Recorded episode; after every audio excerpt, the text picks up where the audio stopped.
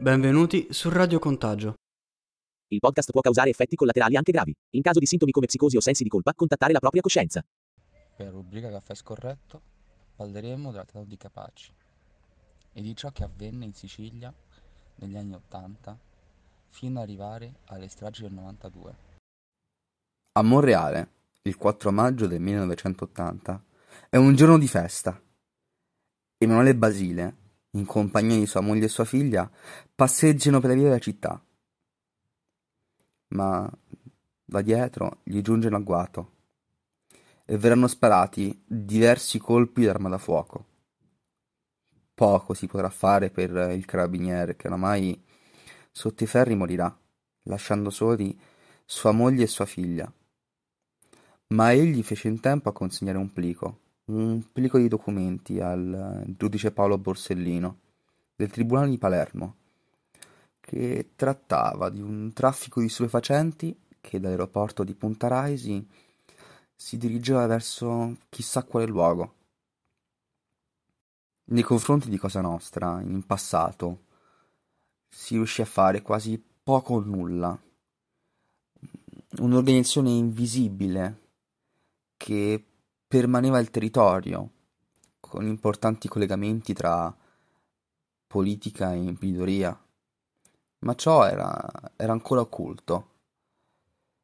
Paolo Borsellino, insieme al giudice Rocco Chinnici e al giudice Giovanni Falcone, costituirono il primo pool antimafia, una squadra dove magistrati e inquirenti potevano intercambiarsi le informazioni. Così da non indagare in camere stagne, ma guardando da un punto di vista globale cos'era Cosa Nostra. Cosa Nostra era non più infiltrata, ma parte importante della politica siciliana e della sua economia. Giovanni Falcone ebbe un'intuizione, comprese che l'importante traffico di soldi conseguenti a quello che si scoprì poi essere uno dei più grandi traffici tra il Medio Oriente, la Sicilia e gli Stati Uniti, dove Cosa Nostra si facevano intermediari e raffinatori dell'eroina, portava guadagni di centinaia di miliardi. Ebbene, Giovanni Falcone riuscì a intercettarli e a, copi- a, cop- a scoprire l'interessante legame, le interessanti trame che in Sicilia oramai dal dopoguerra si erano affermate fortemente. Ciò portò a, a molte indagini che arrivarono a un unico processo, il maxi processo. Misero la sbarra centinaia di mafiosi. Così, colpendo nel profondo Cosa Nostra e mettendola in ginocchio ma Cosa Nostra non rimase la medesima. Mentre il giudice indagava, qualcosa cambiava. Cosa Nostra cambiò modo di comportarsi. I corleonesi oramai stanchi di dover seguire ciò che dicevano i palermitani iniziarono una guerra di mafia devastante che portò Palermo a diventare il Far West. Ogni giorno morti, sangue, dolore e distruzione. Il capo di Cosa Nostra, Totò Arina, era determinato affinché Cosa Nostra riuscisse a mantenere il predominio dello status quo, ottenuto con tanti morti e anche corruzione. Ma la determinazione e la caparbietà dei magistrati riuscirono, riuscirono a metterlo all'angolo e quando egli fu all'angolo reagì. Reagì con omicidi e stragi Giovanni, al ritorno da un viaggio, era all'aeroporto di Punta Raisi, in compagnia dell'inseparabile moglie. Essi dovevano aspettare gli uomini della scorta che insieme andassero a Palermo. E le Fiat Croma partirono come sempre, con le sirene ad alta velocità, ma quel giorno non, non, non fu il solito autista a l'automobile, fu Giovanni stesso. L'automobile dirigeva verso Palermo e Giovanni in un momento di distrazione estrasse le chiavi e l'automobile perse di velocità. Ma non fece in tempo a fermarsi perché una bomba detonò. 90 chili che fecero tremare la Sicilia intera.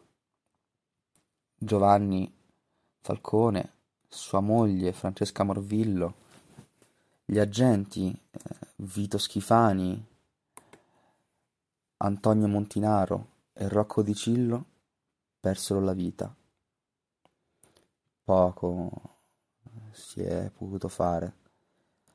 L'ambiente oramai era mutato. L'autostrada era più simile a un paesaggio lunare, un enorme cratere l'aveva devastata, aperta, distrutta.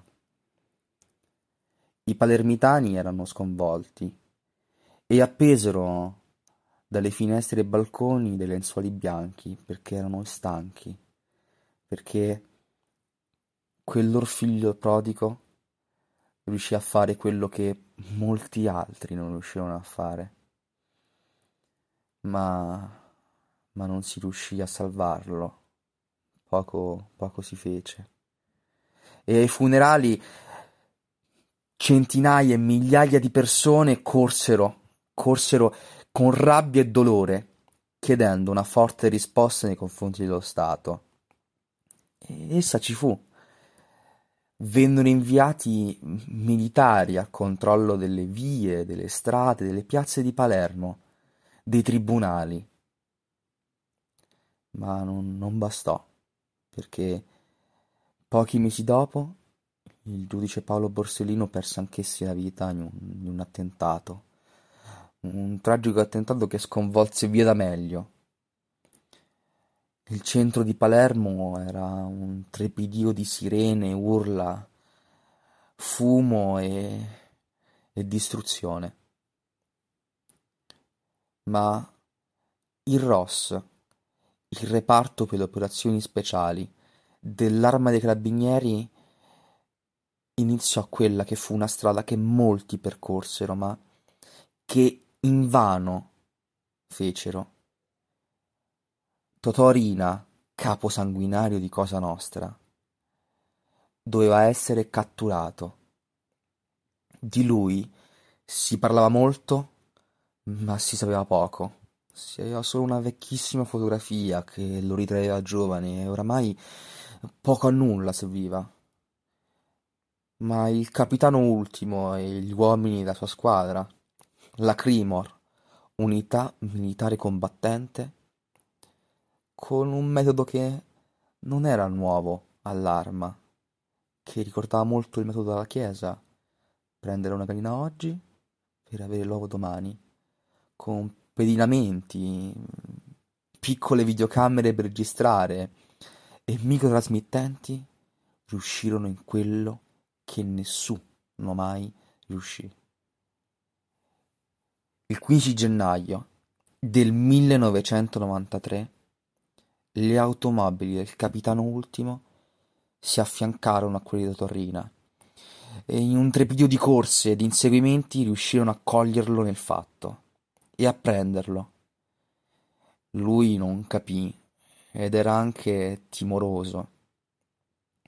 Il capitano lo strinse e lo avvolse con la sua sciarpa e lo infilò dentro la sua macchina a tutta velocità, correndo verso la caserma, mettendo fine a un incubo. Perché la mafia, in fondo, è solo un fenomeno umano e prima o poi finirà.